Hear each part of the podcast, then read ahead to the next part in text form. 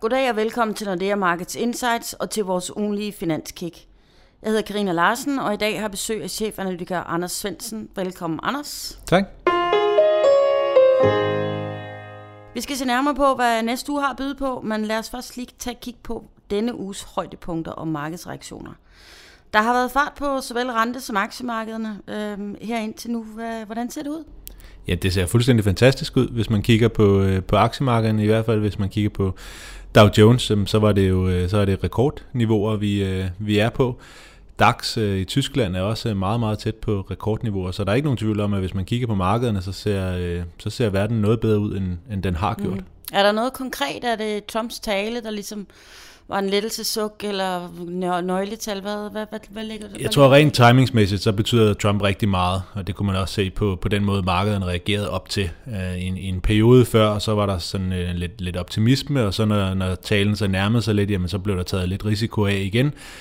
Øh, og så, så var der en, en lettelsens suk efter talen. Mm-hmm. Så jeg tror ikke så meget, at, at Trump han ligesom betyder noget for, for niveauet af, af aktiemarkedet, men der var helt klart en, en opfattelse af, at han kunne påvirke markedet rigtig meget, specielt hvis han begyndte at nævne nogle af de her ting omkring øh, den her border adjusted tax. Ja. Jeg ved ikke præcis, hvad vi skal kalde det på dansk, men altså den her idé om at, at forsøge at, at give amerikanske virksomheder en konkurrencefordel i forhold til deres øh, udenlandske mm. konkurrenter. Mm. Og det er klart, at var han kommet ud med sådan nogle ting, jamen så havde, så havde vi formentlig fået et, et kraftigt fald i, i markederne. Så derfor så så rent timingsmæssigt kunne man, kunne man selvfølgelig sagtens se en effekt af, at han havde den her store uh, State of the Union-agtige tale.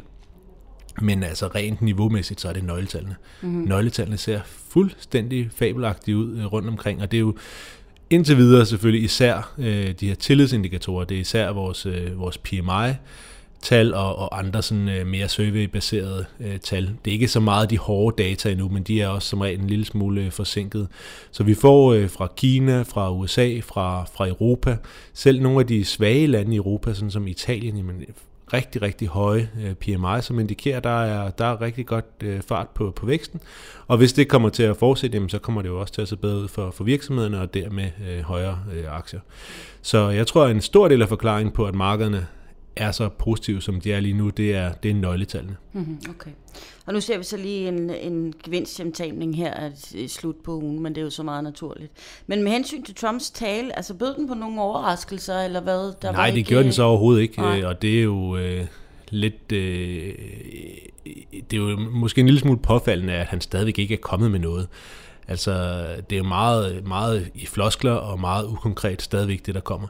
Men jeg vil jeg tror, at markederne har for det første været lettet over, at der ikke kom nogle af de ja. rigtig negative ting, som der kunne have kommet. Mm. Og så var der mange, der bemærkede, at han måske havde en lille smule mere forsonende tone. Ja. Lidt det samme som på, på valgnatten der, hvor han, han om morgenen i hvert fald blev, blev konkluderet til at være en lille smule mere forsonende, end man måske havde set tidligere. Og det var mm. lidt den, den samme øh, sådan generelle opfattelse, der var mange øh, analytikere og kommentatorer, der havde fra, mm. fra talen der i den her ja. uge. Nu se, hvor længe du har ved. Ja, og så tror jeg, når du, når du siger, der er gevinsthjemtagning nu her, så er det jo fordi, der er, der er en anden stor tale i dag, og det er jo så mm. Jellen. Ja. Fordi der er jo også en, øh, en bagside af den medalje, der hedder øh, rigtig, rigtig gode nøgletal, og, det, og høje aktiekurser, mm. og det er jo, at Fed lige pludselig er i hvert fald nok tæt på at, at være klar ja. til at hæve renten. Der er nogen, der mener, at det måske allerede kan blive her 15. marts. Ja, og det er jo, øh, det er jo helt utroligt, hvis man kigger på markederne, og hvordan markederne har priset sandsynligheden for, at der kunne komme en renteforholdelse for Fed allerede her i marts. Så i starten af den her uge, så lå det omkring 30 procent. Mm. Og efter Trumps tale, der var vi over 80. Okay, ja. Så det er jo en, en meget, meget stor øh, reaktion på, på det. Der var selvfølgelig også, ud over nøgletallene, har der også været en række øh, FOMC-medlemmer, altså dem, som rent faktisk skal stemme over i, i Fed, der har været ude og, og sige, at jamen, der skal nok komme en renteforholdelse øh, snarere, eller hvad hedder det på dansk, tidligere øh, snarere end, end senere. Mm. Øh, og det, det, det har selvfølgelig også forstærket den her opfattelse af, at, at nu de er ude og begynder at, at tale for, at der kan komme en renteforholdelse snart, og markederne når markederne priser så høj sandsynlighed for, at det kommer, jamen så, så tør Fed også godt. Altså så, så kan man kalde det et, et, et live-møde. Altså, mm. Altså det er, jo, det er jo noget, som Jellen selv har, har brugt det ord. Altså et møde, hvor de rent faktisk kan tage stilling til, om de vil hæve renten eller ej. Mm. Hvorimod hvis sandsynligheden stadigvæk havde ligget nede på de 30 procent, som, som i mandags, jamen så havde det været for stor en overraskelse for dem at gøre det. Så havde de ikke kunne gøre det, når, når det kom til stykket. Så havde de selvfølgelig kunne sende en masse folk ud og, og sende signaler, og så skulle de så se markederne ret sig lidt mere øh, til, før de så kunne tage, tage beslutningen. Men nu her, hvor at, at nøgletallene sådan set har gjort det for dem, selvfølgelig også hjulpet af de fedttaler, der har været, jamen så, så, så vil det ikke være nogen stor overraskelse længere, og det betyder, at så, så er Fed ikke nervøse for at, at gøre det. Har vi så også ændret vores syn? Vi ja. sagde jo senere, ikke? Vi regnede ikke med i marts. Nej, vi har stadigvæk juni. Jeg tror, okay. vi er meget tæt på, øh, og det, der kommer til at afgøre det, det er jo Jellen i mm. dag. Fordi nu har, har mange af de her FOMC-medlemmer, de har været ude at tale, og de er blevet tolket som om, at de, de gerne vil, vil hæve renten allerede i, i marts. Mm. Men det er jo Jellen, der må forventes at tale på vegne af en, en samlet FOMC, hvor de fleste andre taler, de taler lidt på deres egne vegne. Mm. Så man må gå ud fra, at hvis, øh, hvis de ellers har tænkt sig at hæve renten i marts, så kommer der nogle signaler fra hende mm. også i dag.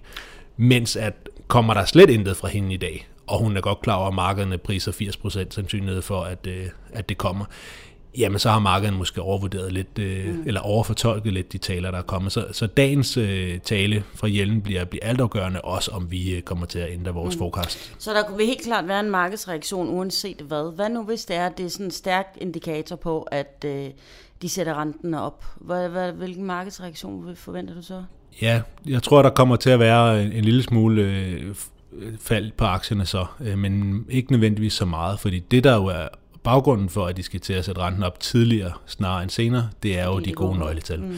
Så så længe at, at Fed ligesom holder sig til den her historie om, at jamen, verden ser markant bedre ud, så derfor så kan vi tillade os at hæve renterne, jamen det er den positive historie. Mens hvis de var nervøse for en overophedet økonomi, højere inflation osv., og skulle til at træde på bremsen, jamen så er det en, øh, en mere negativ mm. øh, aktiehistorie. Og, og så er der en pointe mere, som måske også er værd at bemærke, det er, at nu er det sandsynligheden for en martsrenteforholdelse, som, ja. som lige pludselig har flyttet sig rigtig meget. Men kigger man længere ud øh, i horisonten, så har forventningerne til Fed over en, en længere periode ikke ændret sig ret meget. Så det vi snakker om nu, det er mere timing. Kommer det til at være i marts, eller kommer det til at være i juni? Det er ikke nær så afgørende, kan man sige, for økonomien eller som for markederne, som hvis vi snakkede om, okay, skal der komme 10 øh, renteforholdelser i den her renteforholdelsescyklus, mm. eller skal der komme 5? Mm. Så det her er mere et spørgsmål om timing, i hvert fald indtil videre. Okay. Og hvad snakker vi om i renteforholdelse? Hvis Fem, vi nu 25 lader. basepunkter. Okay. Og hvordan og hvorledes øh, vil, det, vil talen også, øh, hvis vi går i det scenarie, fastholde en stærk dollar, eller hvordan? Det tror jeg helt sikkert. Ja. Øh, og, og det er selvfølgelig igen et spørgsmål om, ikke, altså, kommer Jellen til at flytte forventningerne på lidt længere sigt? Fordi hvis det kun er et spørgsmål om marts eller juni, jamen, så bliver effekten på dollaren også forholdsvis begrænset. Men man kunne jo godt få den tanke, at når nu Fed hævede i december, og hæver igen i marts, mm. at så begynder markederne at tænke, okay, så er der tre måneder mellem renteforholdelserne. Mm. Jamen, så kan vi måske nå fire i år. Det er der altså slet ikke priset. Vi snakker stadigvæk mellem to og tre renteforholdelser, okay. der er indpriset for i år. Så hvis det, at Fed hæver renten så tæt på hinanden, gør, at markederne begynder at tro, at nu kommer der til over en længere periode at komme flere, ja. så kan det blive øh, noget, der styrker dollaren for alvor. Mm-hmm. Og så kan det selvfølgelig også være noget, der øh, bliver mere negativt for aktierne. Mm-hmm. Okay. Hvis vi så kigger videre ind næste uge, og så vender blikket mod Europa, så har vi blandt andet øh, møde fra ECB i næste uge. Hvad forventer du, Draghi, han vil fokusere på her?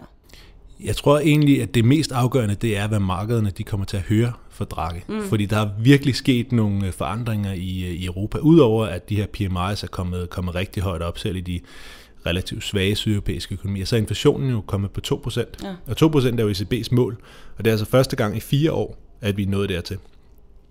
Så jeg tænker, at øh, markederne vil, vil have en meget, meget selektiv hørelse, når de øh, lytter til, til Draghi. Og Draghi på den anden side vil nok have en lille smule svært ved at være lige så duagtig, som, øh, som han plejer. Altså han kan også godt kigge ud af vinduet og se, at verden ser væsentligt bedre ud, end, end den gjorde bare for en måned eller mm. for to måneder siden. Så der er, der, det er ikke fordi, der er forventninger om nogen forandringer fra ECB overhovedet, men derfor kunne vi sagtens se markederne reagere, som om ECB er blevet mere højeagtig.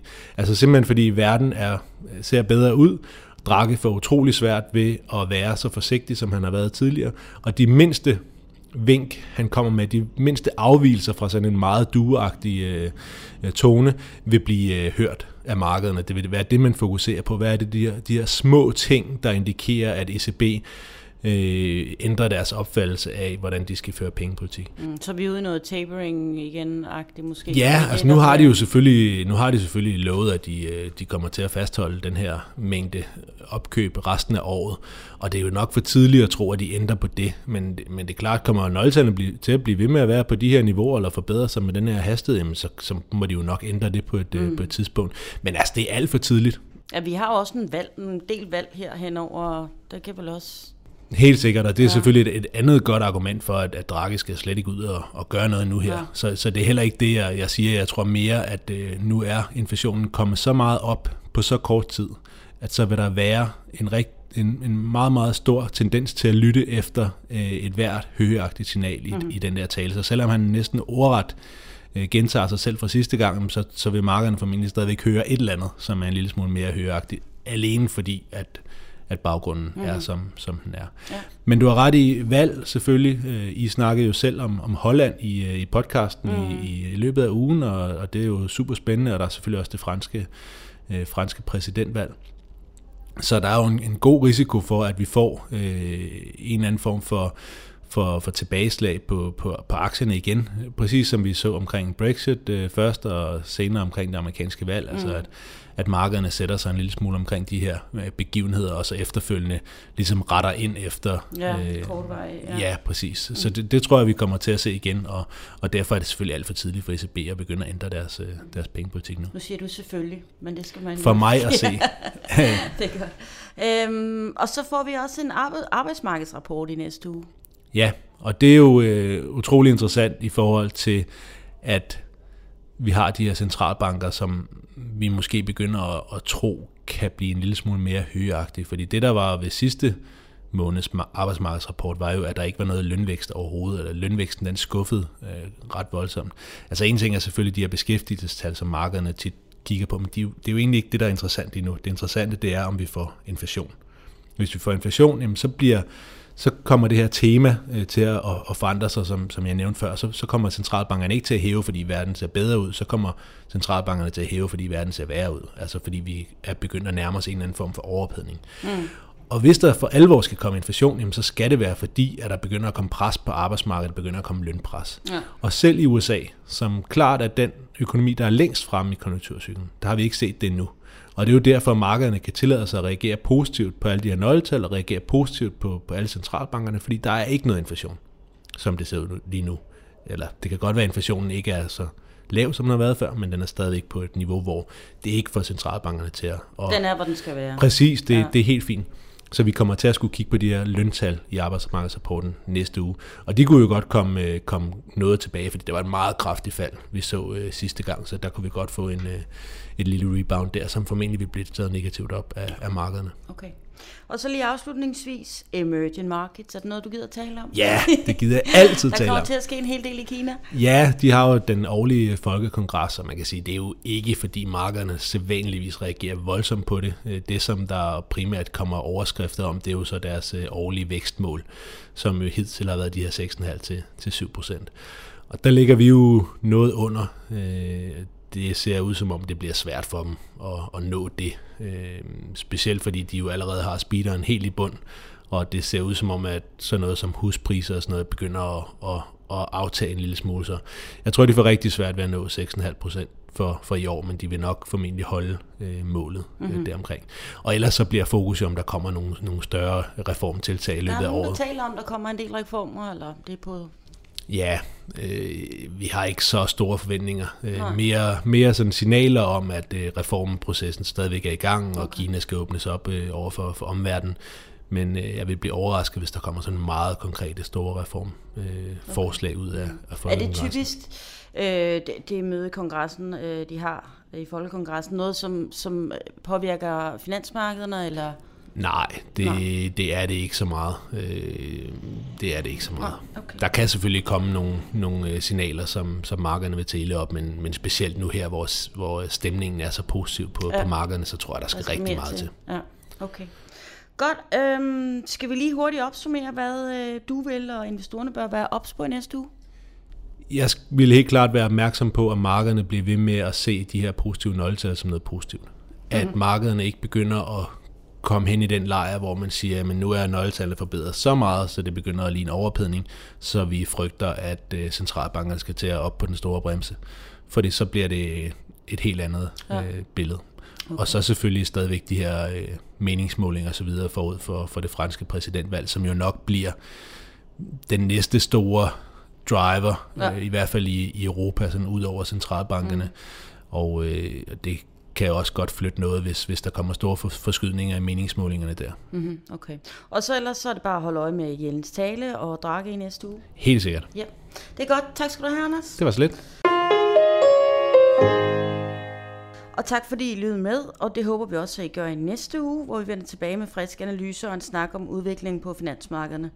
Du kan i mellemtiden holde dig opdateret ved at gå ind på emarkedsnordea.com, hvor du finder al vores research. Og så kan du høre eller genhøre vores podcast på insightsnordea.markets.com eller via iTunes. Og husk, du kan abonnere på vores podcast, så du får dem med det samme. Og så kan du selvfølgelig også altid besøge os på LinkedIn og følge vores analytikere som Anders på iTunes og Twitter. Tak for denne gang, og på genhør.